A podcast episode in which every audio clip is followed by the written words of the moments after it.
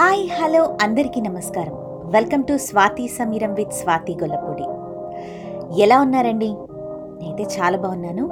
మీ అందరి ముందుకు ఇవాళ గొల్లపూడి మారుతీరావు గారి ఎర్రసీత అనే నవలతో వచ్చేసాను. హోప్ మీ అందరికీ నచ్చుతుందని అనుకుంటున్నాను. ఎందుకంటే చాలా కథలు నవలలు మన ముందు తరాల వాళ్ళకి అంటే మాకు కూడా తెలియట్లేదు. పదండి కథ ఏంటో చూసేద్దాం.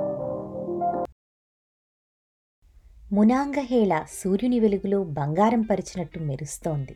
పిట్స్బర్గ్ పచ్చని వాతావరణం ఎప్పుడూ సీతని ఉత్సాహపరుస్తూ ఉంది. జెట్లాగ్ ఇప్పటికీ తెలుస్తోంది. బాబీ ఆఫీస్కి వెళ్ళిపోయి ఉంటాడు. ఆకలి మాట దేవుడెరుగు. ఐదారు గంటలు నిద్రపోవాలి. శ్రీను పక్క సీట్లో పడుకొనున్నాడు. హాయిగా. ఎయిర్పోర్ట్లో దిగడానికి విమానం పీలూప్ తీసుకుంది. ఆలికిని ఒహోయ్ నదులు తెలుస్తున్నాయి. వరుసగా కార్లు కొండలోపలి సొరంగంలో మాయమవుతూ ఉన్నాయి. మూడు నదులు రెడ్ ఇండియన్ల పేర్లు. మునాంగహేల మొదటి రూపం ఆనంగహేల ఏమో? ఇడో తెలుగువాడు బారసాల చేశాడేమో. ఇంత దూరం వెంకటేశ్వర స్వామి రాగాలేంది? తెలుగువాడు ముందుగా ఎందుకొచ్చుండకూడదు? తన సెక్రటరీ జామీలీ ఎయిర్పోర్టుకు వస్తున్నానని ఫోన్ చేసింది. రెండు నెలల తర్వాత వస్తున్న పెళ్ళాన్ని కళ్ళారా చూడాలనైనా ఆ మగాడికి లేదు. తన కోసం కాకపోయినా సీను కోసం నాన్సీ కోసం అన్నట్లు నాన్సీ చుట్టూ చూసింది. వెనక సీట్లో ఎవరో ఫ్రెండ్తో కబుర్లు చెప్తోంది. నాన్సీని అడవిలో వదిలేస్తే అరగంటలో ఆరుగురు ఫ్రెండ్స్తో బయటకొస్తుంది. ఎవరూ లేకపోతే చెట్లు చేమలతో జంతువులతో చేయి కలుపుతుంది. అంతా వాళ్ళ నాన్న బాబీ పోలికే యుఎస్ ఎయిర్ విమానాల సేన మధ్యకి తమ విమానం పాకుతూ ఉంది. బాబీకి ఇండియా వెళ్ళిపోదామని చెప్పాలి. పిట్స్బర్గ్ చలి తనకి బొత్తిగా వ్యతిరేకం. పిట్స్బర్గ్ యూనివర్సిటీ స్కాలర్షిప్ కోసం కాకపోతే తనెప్పుడూ పారిపోయేది. సాఫ్ట్వేర్ సిస్టమ్ అంతా మారిపోయిందని చెప్పింది జామీలీ ఫోన్లో. అదో తలనొప్పి. ఓ పక్క యూనివర్సిటీలో చదువుకుంటూ తనకి సెక్రటరీగా పనిచేస్తున్న దక్షిణ కొరియా అమ్మాయి లీ వచ్చిన సంవత్సరంలోనే ఓ అమెరికన్ కుర్రాడితో స్నేహంలో పడి కడుపైతే తను సహాయపడి గర్భస్రావం చేయించింది. ఆ రోజుల్లో ఆత్మహత్య దాకా ఆలోచించిన ఆ అమ్మాయికి జీవితం అంటే సెక్స్ ప్రేమ మాత్రమే కాదని నూరిపోసినందుకు తన మీద కృతజ్ఞతతో పనిచేస్తోంది లీ. మరో నెల రోజులు కుస్తీ పడితే కానీ కంప్యూటర్లు చెప్పిన మాట వినవు. బాబీ ఇంటిని ఎలా ఉంచాడో తనకి మధు మీద ఎక్కువ నమ్మకం. డాడీని చెప్పు చేతుల్లో ఉంచగలిగినవాడు మధు ఒక్కడే. ఆ మాటకొస్తే తనని కూడా. సీనుని నాన్సీ ఎత్తుకుంది. వెల్కమ్ టు పిట్స్బర్గ్ మమ్మీ అంది నవ్వుతూ. కోరి ముద్దుగా పెట్టుకున్న నళిని అన్న పేరు నాన్సీ కాకుండా ఆపాలని నాలుగేళ్ళు తండ్రి కూతుళ్ళతో పౌరింది సీత. కానీ తండ్రి అమెరికా ఆమె స్నేహితులు అంతా దాన్ని నాన్సీని చేసేశారు. ఇండియా వెళ్ళినప్పుడు కేవలం ఇండియా కోసం రెండుసార్లు పరికిణి కట్టుకుంది. తను మాత్రం లండన్ నుంచే మ్యాక్సీలోకి మారిపోలేదు. నాన్సీ ఎయిర్పోర్ట్ అంతా కళ్ళతో వెతికేస్తోంది. ఎందుకో సీతకి తెలుసు. మీ డాడీ రావటం లేదు తల్లి. ఆయన గారు షికాగో వెళ్ళారు. రేపు రాత్రి వస్తారు. Oh damn! అంది నాన్సీ విచారంగా. Come on mummy. He can do better than that అన్నాడు సీను. పదేళ్ళ సీను ఇరవై ఏళ్ళ కిందట అమెరికా గుండకాయతో పుట్టాడు. వీళ్ళని ఎంత త్వరగా ఇండియా ఎత్తుకుపోతే అంత మేలు. ఇండియా వెళ్ళి వచ్చినప్పుడల్లా ఈ ఆలోచనలు తేనె పట్టులాగా పట్టుకు పీకుతున్నాయి. మళ్ళీ జామిలీ యూనివర్సిటీ బాబీ ఎలి స్కూల్ థియేటర్ వర్క్ అన్నీ మళ్ళీ అమెరికాలోకి లాగేస్తాయి. పిట్స్బర్గ్ ఎయిర్పోర్ట్ ఎప్పుడూ బస్సు డిపోలాగా ఉంటుంది. జామిలీ కోసం చుట్టూ వెతికింది. ఎక్కడా లీ జాడలేదు. కాస్త విసుగొచ్చేసింది. ఇంతలో సీను అరిచాడు. లుక్ అని. సిగరెట్లు కాల్చుకునే చోట హడావిడిగా సిగరెట్ ఊదుతూ కనిపించింది లీ. అక్కడి నుండి సీతను గమనించి చెయ్యి ఊపుతూ సిగరెట్ ఆఖరి పీల్చును పీల్చేసి వదలలేక వదలలేక వదులుతూ పరిగెత్తింది. నీలిరంగు స్కర్ట్ తెల్లని షర్ట్ ఎప్పుడు పూలాగా ఉంటుంది. లీ. సీను ఆ అమ్మాయి ఫేవరెట్. బాబీ ఎయిర్పోర్ట్కు రాడని తెలుసు. మరో మనిషి కోసం చుట్టూ వెతికింది సీత. మధు. ఎక్కడా? మధు ఎక్కడా? Sorry madam. బాబీతో వెళ్ళాడు మధు. రేపు షికాగోలో మ్యాచెస్ ఉన్నాయిట మేడం అంది లీ. బాస్టర్డ్ అని గావు కేక పెట్టింది సీత. హార్స్ రేసులన్నా పోలో అన్నా ఒళ్ళు తెలీదు మధుకి. వాళ్ళ నాన్న దుంప తెంచుంటాడు. నాకేమైనా ఫోన్ కాల్స్ వచ్చాయా? అంటున్నాడు శ్రీను. వాడికి కంప్యూటర్ గేమ్స్ అంటే పిచ్చి. ఇండియాకి రాడని బాబీ లీ సీత ఏకమై ప్రయత్నంతో వాడి కంప్యూటర్ని చెడగొట్టారు. సీను కళ్ళనీళ్ళ పర్యంతం అయిపోయాడు. మమ్మీతో ప్లేన్ కూడా ఎక్కేశాడు. రాగానే మిమ్మల్ని మాట్లాడమన్నారు మేడం అంటూ సెల్ చేతికిచ్చి క్యారీ బ్యాగ్ని అందుకుంది లీ. సీత నెంబర్లు నొక్కింది. ఈ టైంకి కాన్ఫరెన్స్లో ఉంటాడు. బాబీ నెంబర్ మోగుతోంది. సింధియా లైన్లోకి వస్తుంది. సెల్ కూడా సెక్రటరీకే ఇస్తాడు Bobby. Okay okay. Give it to your damned boss అంది సీత సింధియాతో. ఆమె కుశల ప్రశ్నల్ని విసుక్కుంటూ. Hi darling. నేను ఇండియా రాకపోవడం వల్ల ముప్పై వేలు షేర్ మార్కెట్లో ఉపోద్ఘాతం లేకుండానే మొదలెట్టాడు బాబీ. ఇలాంటి హృదయం లేని కంప్యూటర్ని ఎలా పెళ్ళి చేసుకున్నాను నేను? అవును నువ్వు ఇండియాకి రాకపోవడం వల్ల ముప్పై వేలు లాభం. పెళ్ళాన్ని రిసీవ్ చేసుకోకపోవటం వల్ల పదిహేను వేలు. అసలు పెళ్ళి చేసుకోకపోతే? బాబీ నవ్వుతున్నాడు. నీతో మరో రెండు నిమిషాలు మాట్లాడితే పెంటియం షేర్స్ త్రీ పర్సెంట్ మీదకి పోతుంది. Kiss Nancy and Seenu on my behalf I love you రాత్రి మాట్లాడతాను. లైన్ కట్ అయిపోయింది. సీత నవ్వుకుంది. బాబీని కంప్యూటర్ చేసింది తన ప్రేమేనేమో. అతడి సామర్థ్యాన్ని దక్షతని రెచ్చగొట్టింది తను. తన కళ్ళల్లో గర్వం అతనికి ఎడ్రినలిన్. లీ లగేజ్ కోసం వెళ్ళింది. తనకొక సిగరెట్ కాల్చాలన్న వ్యామోహం లాగుతోంది. ఈ దురలవాటు వేపుకి తనని లాగింది లీ. లీని వారించకుండా ఉండేందుకు ఆ అమ్మాయి తెలివిగా సీతకు ఆ అలవాటు మప్పింది. ప్రస్తుతం పది సిగరెట్టు దగ్గర ఆగింది ఆ అలవాటు. సిగరెట్ని పట్టుకొని ఎలా కాలుస్తోంది అన్నది ఒక ఇరవై ఫోటోలు తీసి గోడలు కంటిచ్చేశాడు బాబీ. ఆమెకి తెలియకుండా డ్రాయింగ్ రూమ్లో వీడియో పెట్టి ఆమె అమెచ్యూర్ పద్ధతిని వెక్కిరింతగా ప్రదర్శించాడు. నిజమే సిగరెట్లు కాల్చడంలో తనలో సోఫిస్టికేషన్ లేదు. మరెందుకు? మనస్సులో ఏమూలో సంప్రదాయానికి తిరగబడే బలమైన నరాలు ఉన్నాయి. సిగరెట్లో నికోటిన్ వాటిని మత్తెక్కిస్తుంది. సిగరెట్ కాల్చడం వాటి మీద పగ తీర్చుకోవటం అన్నమాట. ఇప్పుడు రెస్టారెంట్ వైపు చూసి గతుక్కుమంది సీత. చేతిలో సిగరెట్ తనకి తెలియకుండానే జారిపోయింది. నాలుగేళ్ళుగా అంటే తన సిగరెట్లు కాల్చడం ప్రారంభించినప్పటి నుంచి తన నరాలకెక్కిస్తున్న నికోటిన్ ఒక్కసారిగా కరిగిపోయి నరాలు సళ్ళిచ్చినట్టు అనిపించాయి తనకి కనిపించిన దృశ్యం అలాంటిది మరి. ఒక్క క్షణం తన కళ్ళని తానే నమ్మలేకపోయింది. ఎక్కడో జైపూర్లో ఉన్న మనిషి ఇన్ని వేల మైళ్ళ దూరంలో పిట్స్బర్గ్లో ఇక్కడేం చేస్తున్నాడు? జీవితంలో మొదటిసారిగా దేశం దాటి వచ్చిన వాడి బాలకం తెలుస్తోంది. కొండలరావులో ఆయన చేతిలో సంచి బహుశా పరంపురం. సునాబెడం పల్లాకిమిడి అడపాదడపా సాలూరు విజయనగరం ప్రయాణం చేసి ఉంటుంది. ఆ సంచికి అమెరికా పిట్స్బర్గ్ కొత్తే దాని ఓనర్కి అంతేనని స్పష్టంగా తెలుస్తోంది. కొండలరావు ఇక్కడేం చేస్తున్నాడు?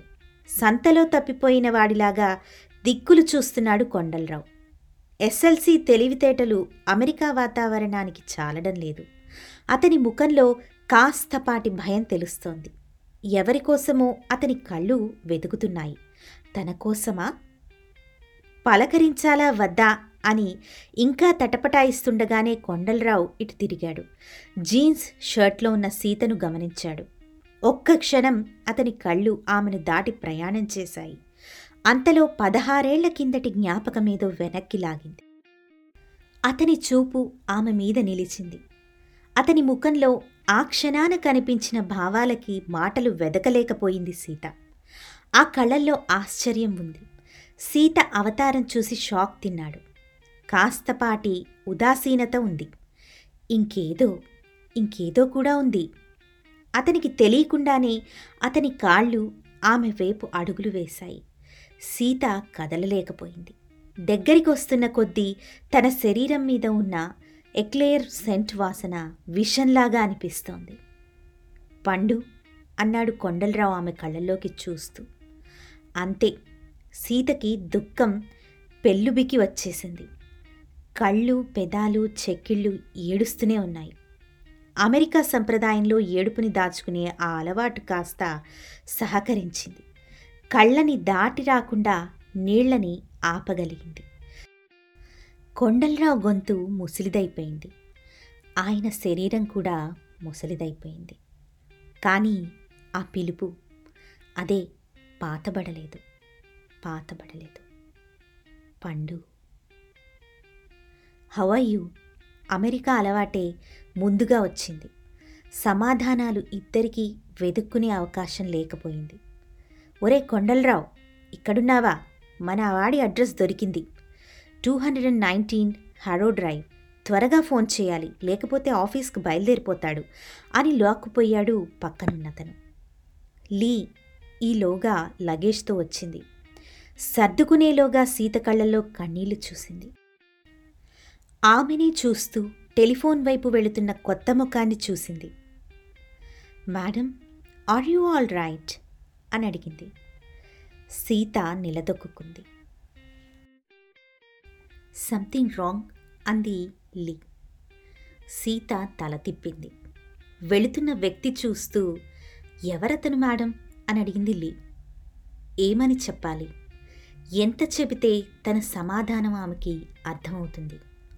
ఆ సమాధానం వెనక ఓ జీవితం ఉంది ఓ ఛాలెంజ్ ఉంది ఓ తెగింపు ఉంది ఓ పరిష్కారం ఉంది అంతకు మించి ఓ ముగింపు ఉంది అయినా సమాధానం చాలా క్లుప్తమైంది.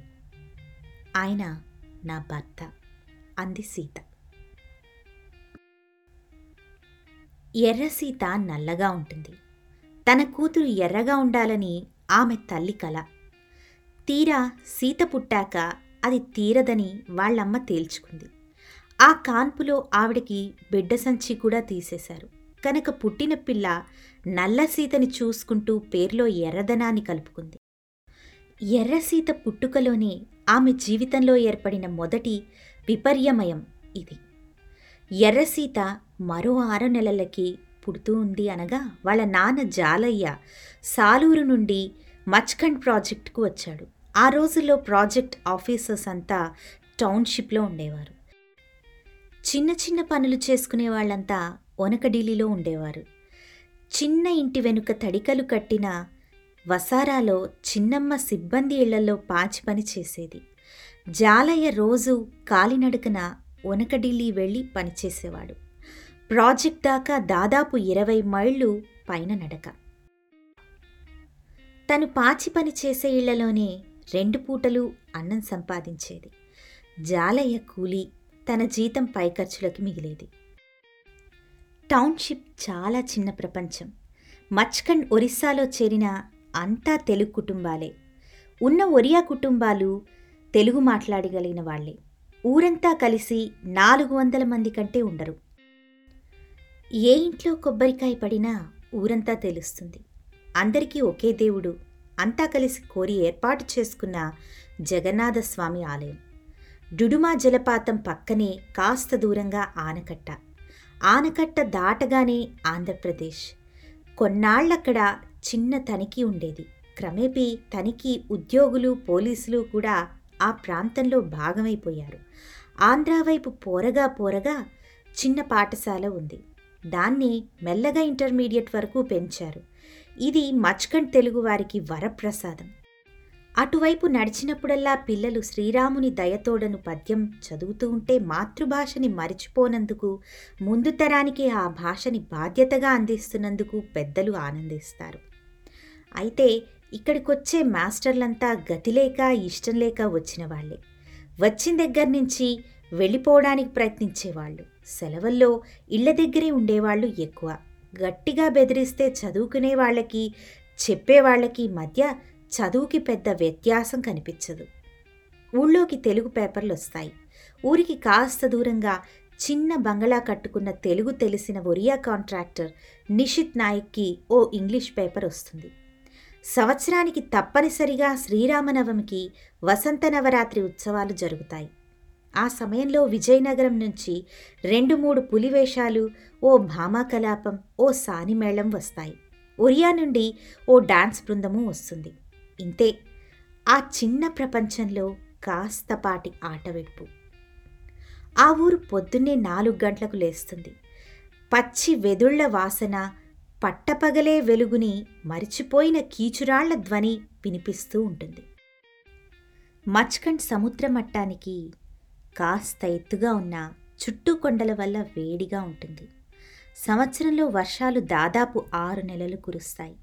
వర్షాల కారణంగానే పాడేరు దగ్గర ప్రారంభమైన చిన్న నది బలం పుంజుకొని మచ్కండ్ దగ్గర ప్రాజెక్ట్ని ఏర్పరిచే స్థాయికి ఎదిగింది. ఈ నేపథ్యంలో సీత పుట్టి పెరిగింది. సీతకి చదువుకోవాల్సిన అవసరాన్ని కానీ ఆలోచన కానీ ఎవరూ కలిగించలేదు. సీత పుట్టిన కొత్తలోనే చిన్నమ్మ కూతురు పెంపకానికి ఎక్కువ సంపాదన కావాలని గడుసుగా మొగుడిది తనది ఆదాయం మిగిల్చి ఓ గేదెను కొన్నది. ఆ గేదె సీత ఒకే రకంగా పెరిగారు మచ్చకండ్లో. గేదెకి నీళ్ళు పోసి గడ్డితో కడిగి అదే చెట్టు కింద సీతకు సున్నితో స్నానం చేయించేది చిన్నమ్మ. గేదెకు కుడితి తినిపిస్తూ సీతకి అంబలి తాగిచ్చేది.